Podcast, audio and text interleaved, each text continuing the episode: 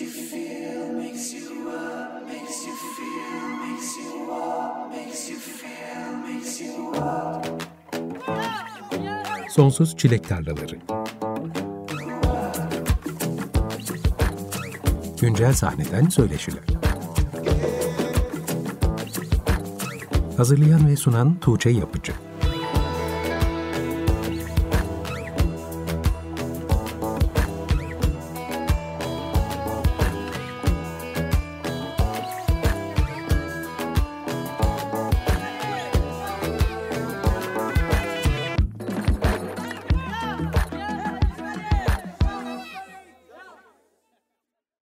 95.0 Açık Radyo'da Sonsuz Çilek Tarlaları programından herkese merhaba. Ben Tuğçe Yapıcı. Programın açılışını Bidar'ın Mart ayında yayınlanan Zaman Zaman parçasıyla yaptık. Önümüzdeki bir saat boyunca da kendisi bizimle birlikte olacak ve İçi Kafamın adlı ilk kısa çalar albümünü konuşacağız. Hoş geldin Bidar. Hoş buldum, merhabalar. Nasılsın? İyiyim, teşekkür ederim. Sen nasılsın? Ben de iyiyim, teşekkür ederim. Çok heyecanlı günlerdesin. Mart ayından beri her ay bir şarkı yayınladın ve aslında bu dört şarkı da senin ilk albümünü oluşturuyor. Şarkıların sonuncusu Lacivert Çarşaflar henüz üç gün önce, geçen cuma yayınlandı. Bu cumada bu dört parça dijital platformlarda bir albüm çatısı altında bir araya gelecek. Belki daha kolay bir dinleme imkanı yaratacak dinleyiciler için. Aslında uzun zamandır bir ilk albüm üzerinde çalıştığını duyuyordum. Birkaç sene oldu sanki sen albüm çalışmalarına başlayalı değil mi? Evet evet pandemide aslında tam olarak böyle hani kapandığımızda artık şu parçaları bir araya getireyim deyip böyle bir şeye girdik. Özel bir projeye başladık aslında. Pandemide şöyle yani herkes gibi tabii eve kapanınca böyle hani ya artık eteğimizdeki şeyleri bir dökelim ve toparlayalım gibi bir kafaya girdik. Ee, Özgün Tuncer'le beraber yaptık albümü. Kendisi zaten daha önceki parçalarımda da prodüktörlüğü, mix, mastering aşamalarını yapmış bir müzisyen ve ses mühendisi. Baktık böyle bir ortaya döktük ve 6-7 parça olduğunu gördük aslında elimizde. İlk başta albüm gibi düşünüyorduk ama dört parçayı birbirine daha hani bir konsept olarak bir araya getirince içi kafamın EP'si ortaya çıktı. Bir yandan başka diğer parçaları da mesela Yersiz Korkularını 2022'de e, yayınlamıştık Haziran'da. O da 24 Haziran'da birinci senesini dolduruyor. O da çok böyle heyecanla yaptığımız bir parçaydı. Sonra işte albüm evet dört parçalık bir içi kafamın albümü ortaya çıktı ve EP'si daha doğrusu. Onunla ilgili de bir bir yandan da görselle destekleyelim derken de aslında bir görsel albüme dönüştü diyebilirim. Baştan sona akan bir hikayesi olan ve birbirine bağlanan dört parça. Evet albüm görsel dünyası ilginç o yüzden onu detaylı bir şekilde konuşuruz birazdan. Pandemi peki işleri zorlaştırdı mı biraz geciktirdi mi? Evet ya bir tık biraz şey olduk böyle ne oluyoruz olduk ya bir süre hepimiz. Ondan dolayı da biraz psikolojik olarak da zorlandık. Maddi manevi aslında. Ondan sonra biraz toparlanmaya başladık. Ama biz bu şeyde tabii görsel albüm olayına da biraz yükseldiğimiz ve öyle bir projeye evrildiği için de bu kadar uzun sürdü. Yani şu an 2023'teyiz ve albüm anca çıktı. Çünkü biraz şey küçük bir ekibimiz var ve bağımsız bir müzisyen olduğum için her şeyi kendimiz yaptık. Öyle diyebilirim yani. O da biraz yorucu oluyormuş. Hani böyle bir şeye kalkışırken insan çok fark etmiyor ama sonrasında böyle ya ben niye buna kalkıştım dediğim anlar oldu. Şu anda da artık hani o şeye geldim hani yayınlandı artık işte son hali de çıkacak birleşmiş hali çıkacak ve böyle hani artık oh haline geldim oh rahatladım ve hepsi çıktı gibi bir psikolojiye geldim bugünlerde. Albüm daha çok hip hop R&B sularında gezinen bir albüm. Evet. O yüzden çoğunlukla elektronik altyapılar da var ama künyede kimlerin isimlerini görüyoruz, kimlerin emeği geçti bu albümde Özgün Tuncer dışında. Tabii anlatayım. Yani şöyle sarmaşık özellikle benim prodüksiyonunu ilk başlattığım ve co-prodüksiyonunu yaptığım bir parça. Onun dışında Smoking'de Atakan Kotiloğlu var basta, elektrik basta. Yaylılarda Seçil Işıksoy var. Davulları genelde biz elektronik kit kullandık ve onu tabii ki Özgün yaptı davul programlamasını da. Lacivert Çarşaflar özel bir parça o anlamda. Çünkü prodüktör burada değişti. Hı hı. Ahmetcan Gökçeer yani Vipatch adıyla aslında kendi işlerinde yayınladığı bir projesi var. Ahmetcan yaptı Lacivert Çarşafların altyapısını. Bir tek orada aslında hani ayrışıyor. Öbür parçaların prodüktörü Özgün oldu. Onun dışında Can Arsoy klavyeleri çaldı Smoking'de özellikle ve zaman zamanda da zaman zamanda da müzikte yine Can Arsoy'un aslında o klavye riffini önce o bulmuştu ve onun üzerine ben şarkıyı yazmıştım. Belki parça özelinde de onu anlatırım yine. Onun dışında aslında her şeyi evde biz pandemide Özgün'le beraber tasarladık ve Özgün son haline getirdi bütün işte prodüksiyon, mix mastering aşamalarını. Parçaların hikayelerinden birazdan dinlemeden önce daha detaylı bahsederiz. Biraz sonra dinleyeceğiz albümden iki şarkı daha. Az önce söylediğin gibi tüm parçalar kliplerle birlikte yayınlandı. Yani Mart'tan beri her ay bir single geliyor ve hepsi de klibiyle aynı anda yayınlanıyor. Hatta bu klipler birbirlerine bağlanarak bir kısa film oluşturacak sonunda. Ben klipleri izledim ama izlemeyenler için albümün görsel dünyasını nasıl tasarladığınızı senden dinleyelim isterim. Bunda da böyle aslında yine küçük bir ekibimiz var kurduğumuz. Yönetmenliğini Arif Turgut'un yaptığı. Bütün kurguları, bazı VFX'leri, bazı efektleri ve renklendirmeyi Taha Bayramoğlu yaptı. Pandemide bunun hayalini kurup toplantılara başlayıp yaklaşık bir, bir buçuk sene ön hazırlığını yapıp ondan sonra işte altı gün gibi bir sürede dört klibi çektiğimiz bir proje aslında. Yani o altı gün şöyle söyleyeyim 2022 Şubat'tı çekimlerimiz altı gün sürdü. Yani çok acayipti ya sabah akşam uykusuz bir şekilde çok çalıştı ekibimiz. Ya 10-15 kişilik sanırım toplam hani herkesi sayarsam 15-20 kişi ama çekirdek ekibimiz 6-7 kişi. Bunun içinde Burak Koç da var. Daha önce First Trip klibimin kurgusunu ve renklendirmesini yapmıştı. Aslında bir çekirdek ekibim var uzun zamandır çalıştığım diyebilirim. Yine aynı ekiple daha fazla insanla çalıştık bu sefer. Büyük bir ekipti. Görsel dünyada da aslında şöyle bir şey var. Yani bir zamanda yolculuk gibi bir temamız var genel olarak albümde.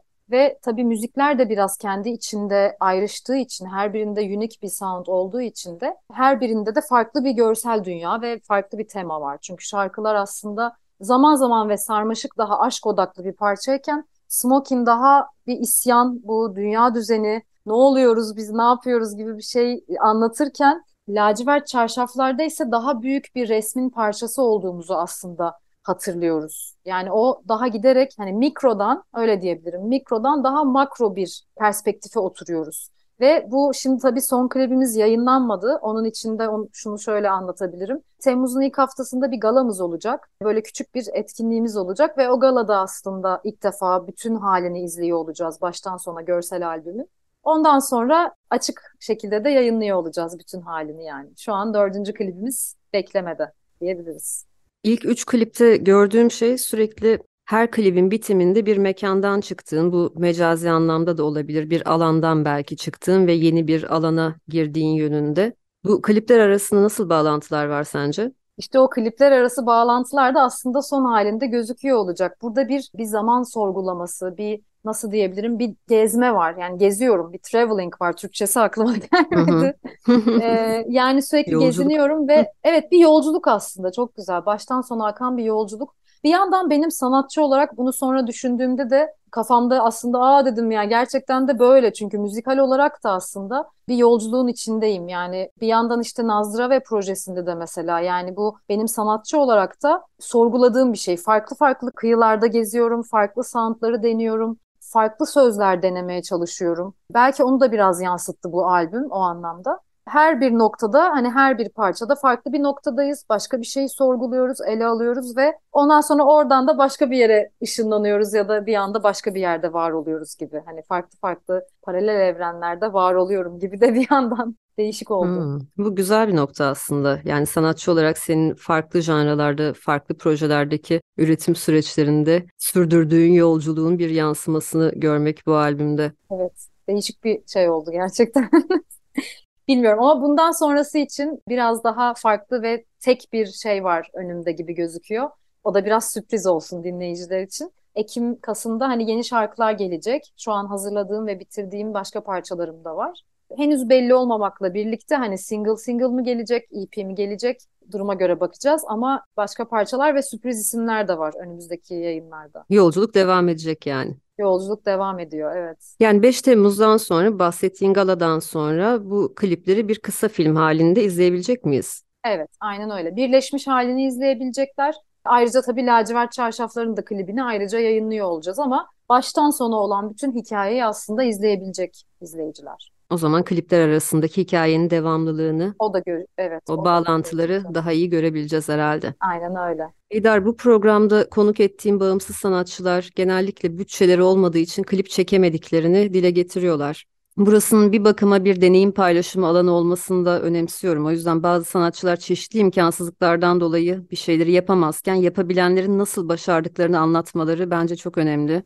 Başka sanatçıların önünde de yeni yollar açabilir bu deneyim paylaşımları diye düşünüyorum. Nasıl başardın dört şarkını birden kliplendirmeyi? Evet çok güzel bir soru bu.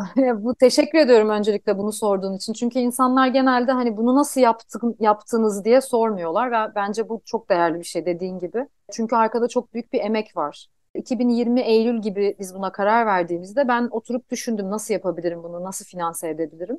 Ve bir süre tabii şey yaptım kendi kendime daha önceki kliplerimde olduğu gibi kendim bir bütçe oluşturmaya başladım. Yani bir yandan yaptığım başka işlerden aldığım bütçelerle bunu aslında finanse etmeye başladım.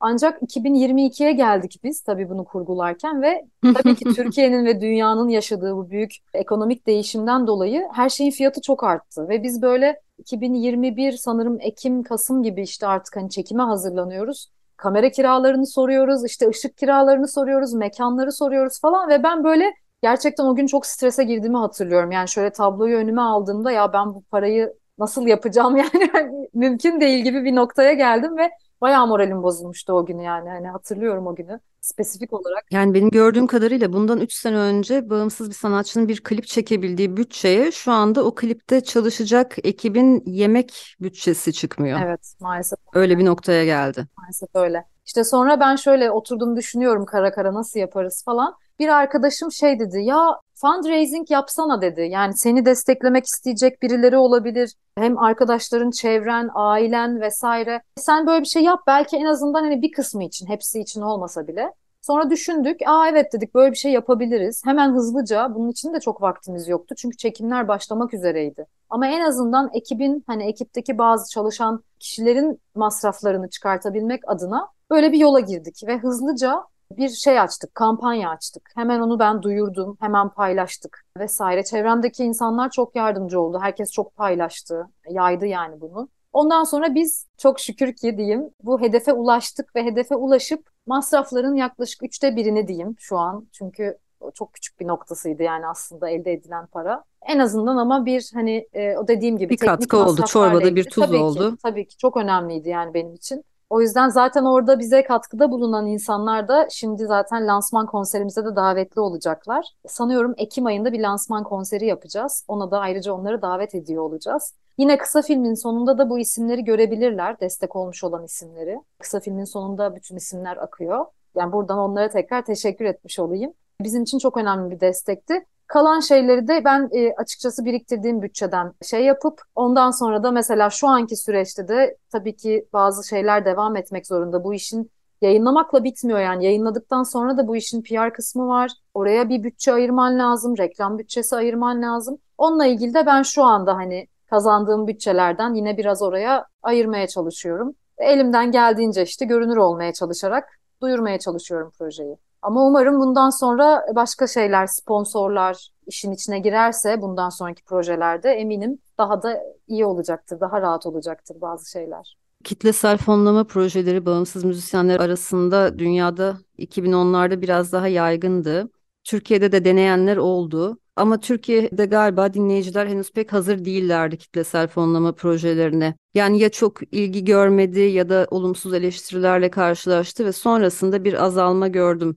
Sanki cesareti kırıldı sanatçıların bağımsız sahnede gibi. Evet olabilir. Sen tam olarak ne zaman yaptın projeyi? Ben bunu tam olarak 2021 e, Ocak ayında yaptım. Evet 2020'lerde neredeyse hiç duymadım. Pardon, pardon 2022 2022'de yaptık. Doğru 2022'de çektik zaten. Tam çekmeden önce de kampanyayı açmıştık. Yani biz stüdyoya giriyorken kampanyanın son günleriydi. Hedefimize ulaşmıştık. Öyle ama şeydik hani stresli günlerdi gerçekten. Olacak mı? Çünkü o da şöyle bir kampanya. E, ya hep ya hiç kampanyası. Yani o hedef bir hedef belirliyorsun. O hedefe ulaşabilirsen o parayı sana veriyor sistem. Ama hedefe ulaşamazsan iptal oluyor. Herkese para geri gidiyor falan gibi. Sen o yüzden hedefini küçük mü tuttun? Evet o yüzden de biraz hani böyle çok şey yapmadık. O zaman masraflar hani yarısı gibi oluyordu o zamanki bütçeye göre ama sonra dediğim gibi PR kısmı şu anki yaptığımız reklam çalışmaları vesaire ekstra hani işin şu an totaline baktığımda şu an üçte biri kalıyor oradaki bütçe. Öyle diyeyim. Hmm. Yani belki buradan şöyle bir ders çıkartılabilir. Bütün bütçeyi yazmaktansa, hedef olarak belirlemektense daha küçük bir kısmını belirlemek sonunda en azından onu elde edebilmek için mantıklı bir yol olabilir sanki. Daha mantıklı olabilir. Ama öbür türlü projeler de var bu arada. Kumbara projeleri oluyor mesela. Ne kadar toplanırsa gibi. O yapı yani o hangi şeyi kullandığımıza göre değişiyor. Hangisi? Hangi platformu kullandığına göre değişiyor evet. Evet hangi platform? Vidar e, programın açılışını albümün ilk single'ı, ilk şarkısı olan Zaman Zaman'la yaptık. Şimdi de ikinci ve üçüncü şarkıları dinleyeceğiz. Sarmaşık ve Smoking gelecek. Dinlemeden önce belki bu şarkıların üretim aşamasına dair anlatmak istediğin hikayeler vardır diye sözü tekrar sana bırakayım kısaca. Tabii ki. Şöyle söyleyebilirim. Sarmaşık benim ilk defa prodüksiyonunda bu kadar bulunduğum ve taslağını ben çıkardım öyle diyebilirim ve benim için bu bir ilkti ufak ufak artık kendim prodüksiyonları yapmaya başlıyorum.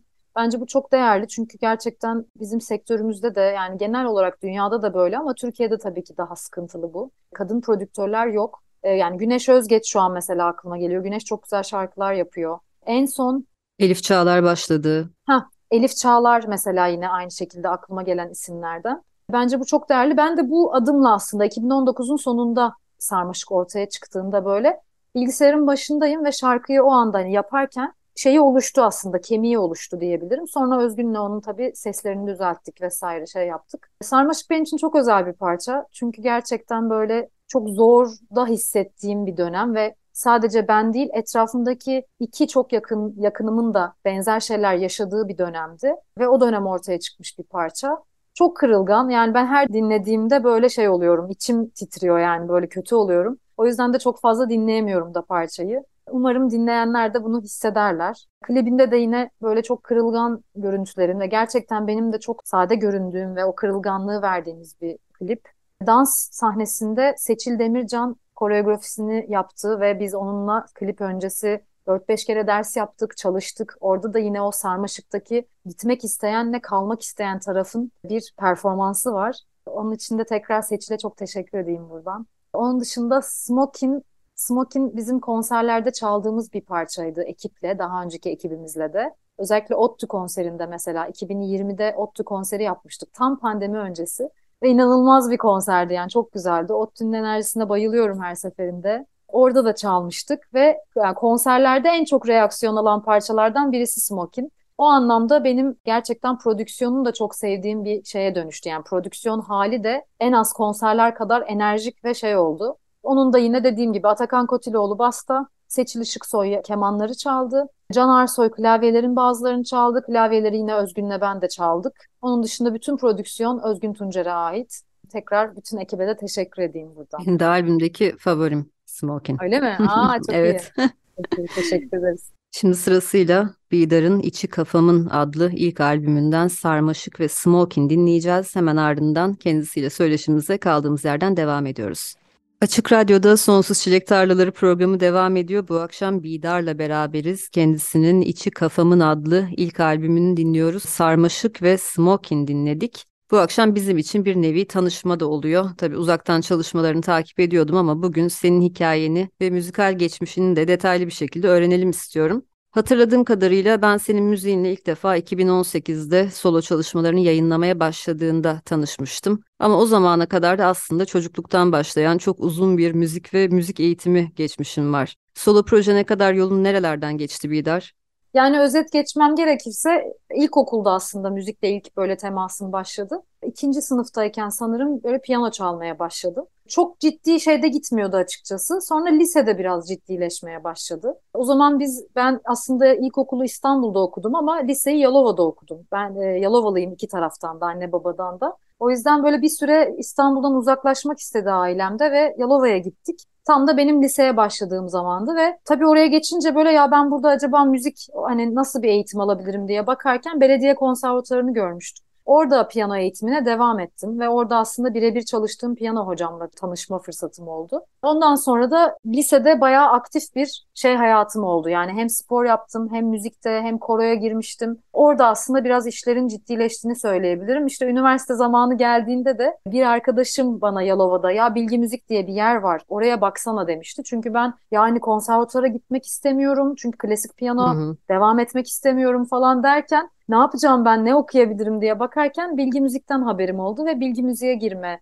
şansı yakalayınca da tekrar İstanbul'a taşındım ve öyle bir serüven başladı. Sonrasında da tabii ki okulun getirdiği o hani tabii ki çevren değişiyor, bir sürü yeni insanlarla tanışıyorsun. Öyle olunca da tabii oradan direkt bir sürü farklı insanlarla müzik yapma şansına eriştim diyebilirim. Sonrasında da İTÜ İstanbul Teknik Üniversitesi'nde yüksek lisans yaptım Sonic Arts üzerine. Orada daha çok aslında ses bilimi diyebiliriz Sonic Arts'a. Elektronik müziğe biraz giriş yaptım. Biraz onun üzerine kendimi geliştirdim. Ondan sonra da bir yandan tabii şarkılar yayınlamaya başladım 2018'de. Onunla ilgili de şunu diyebilirim. Aslında başladığımda çok ne yapmak istediğimi çok fazla bilmiyordum tabii ki. Ya şu an düşününce, geçmişe bakınca biraz yolda şekilleniyor gibi. Artık bundan sonra biraz daha hani ne yapmak istediğimi biliyorum tabii ki. Yani daha şekillendi aslında artistik tarafı işin diyebilirim.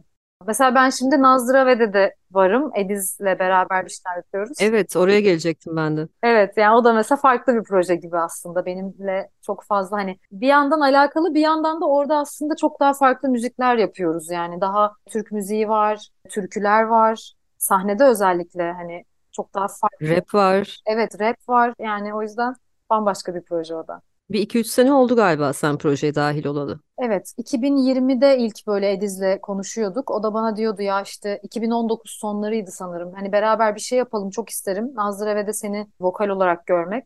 Ben de çok mutlu oldum açıkçası. Çünkü Ediz'le çok yakından tanışmıyorduk ama takip ediyordum ben işlerini sürekli. Zaten Elif Çağlar dolayısıyla da aslında çok hı hı. biliyordum ve çok seviyordum. Yani Ediz çok inanılmaz bir insan. Gerçekten çok iyi bir müzisyen. E, onunla çalışmak benim için çok büyük bir ders oluyor bir yandan da. Çok fazla şey öğrendim ondan bu süreçte. Nazlıra ve konserlerinde seni görüyoruz ama aynı zamanda üretim aşamasında da yer alıyorsun değil mi? Evet, evet. Birkaç parça da yaptık daha önce. Seslendirdiğim parçalar da var ama benim yazdığım parçalar da var. Kuyu onlardan bir tanesi. Bir de Paranoya aslında şu ana kadar.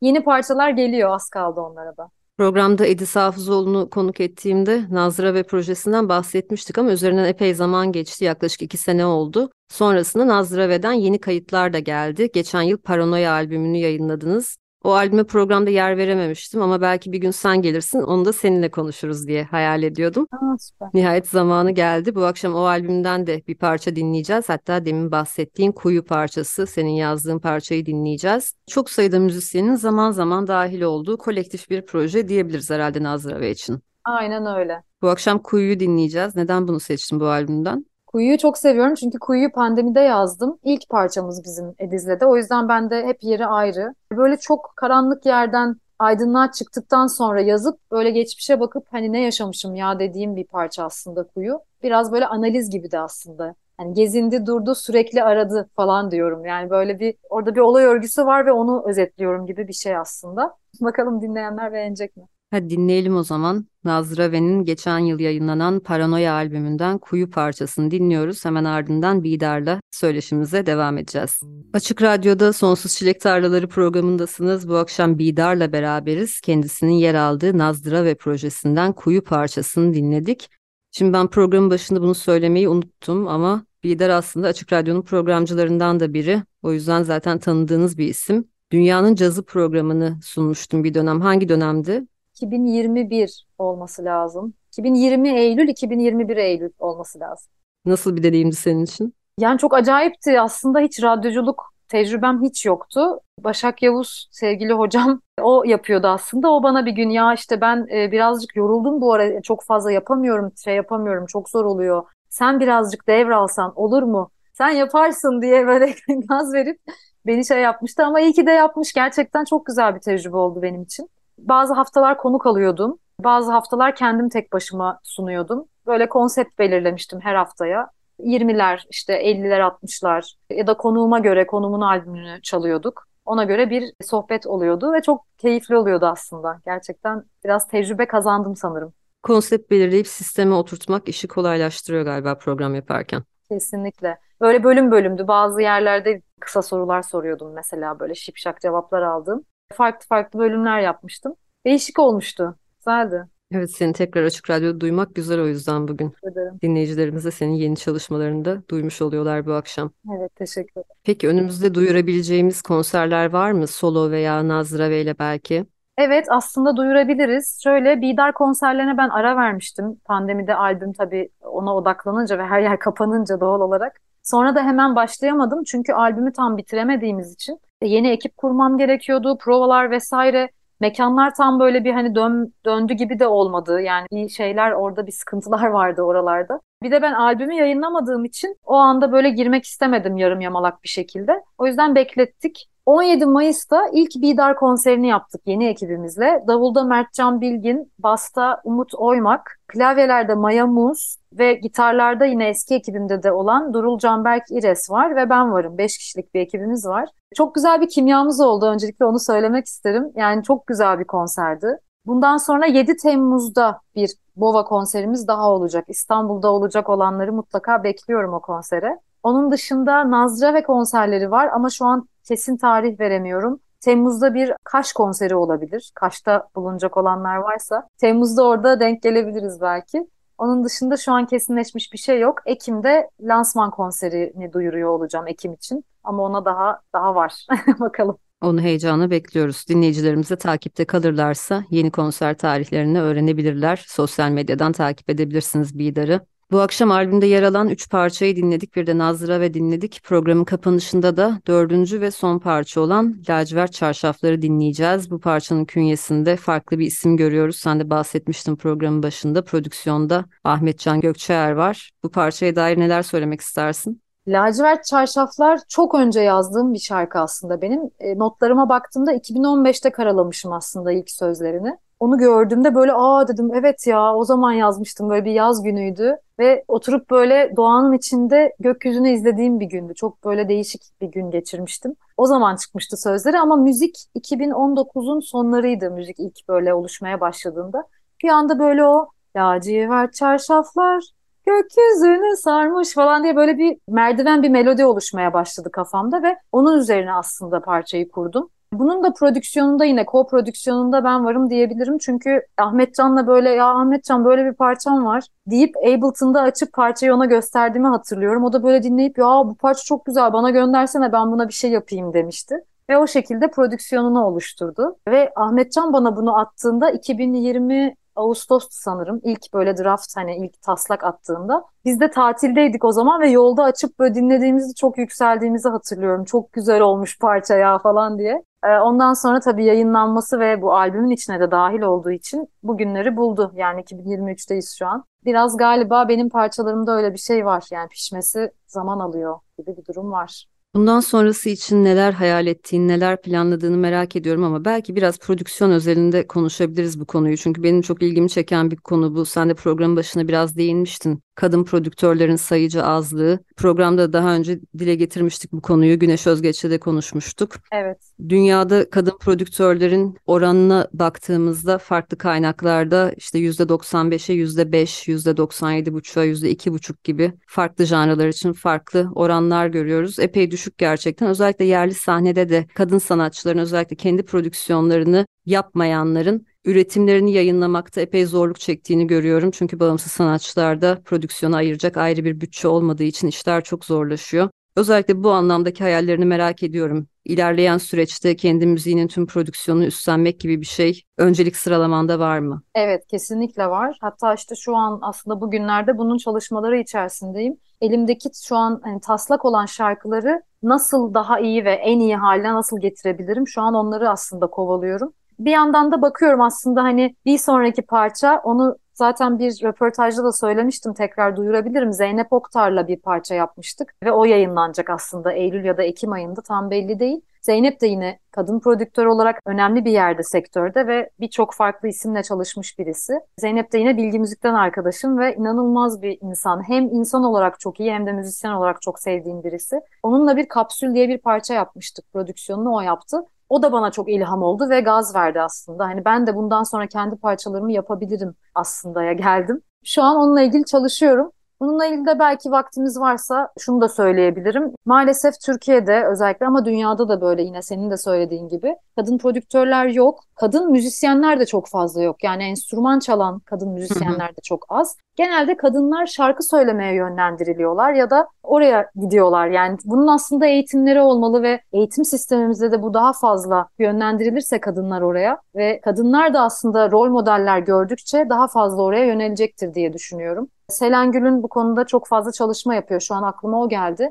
Kadınlar Matinesi diye yaptığı bir grubu var. E, hem konser yapıyor hem albüm yayınladı. Orada hep kadın müzisyenler var sahnede. Mesela bu tarz projelerde kesinlikle bir vizyon oluyor genç kadınlara da. Öyle diyebilirim. Çok değerli buluyorum o yüzden bu çalışmaları. Ben de umarım bu konuda elimden geldiğince katkı olabiliyorumdur. Bazı insanlara ilham olabiliyorumdur. Önemli bir noktadan bahsettin. Aslında gördükçe insanlar yapılabildiğini belki cesaret alıyor kadınlar birbirinden. Kesinlikle öyle. Senin de dediğin gibi Güneş yapmaya başladı, Elif yapmaya evet. başladı ve herkes aslında biz de yapabiliriz galiba hissini almaya başlıyor oradan. Domino taşı gibi evet. Selin Sümbültepe şimdi onu söyleyeyim. Selin de geçen hafta konuk ettik programda ondan önceki hafta destek projemizde radyo şenliğimizde konuğumuz oldu. O da Eksik Vals adındaki parçasını yayınladı ve o da ilk defa kendi prodüksiyonunu kendisi üstlendi. Aynen. Böyle böyle minik e, adımlar atılıyor. Devamı da gelecektir eminim. Çok kıymetli. Evet kesinlikle.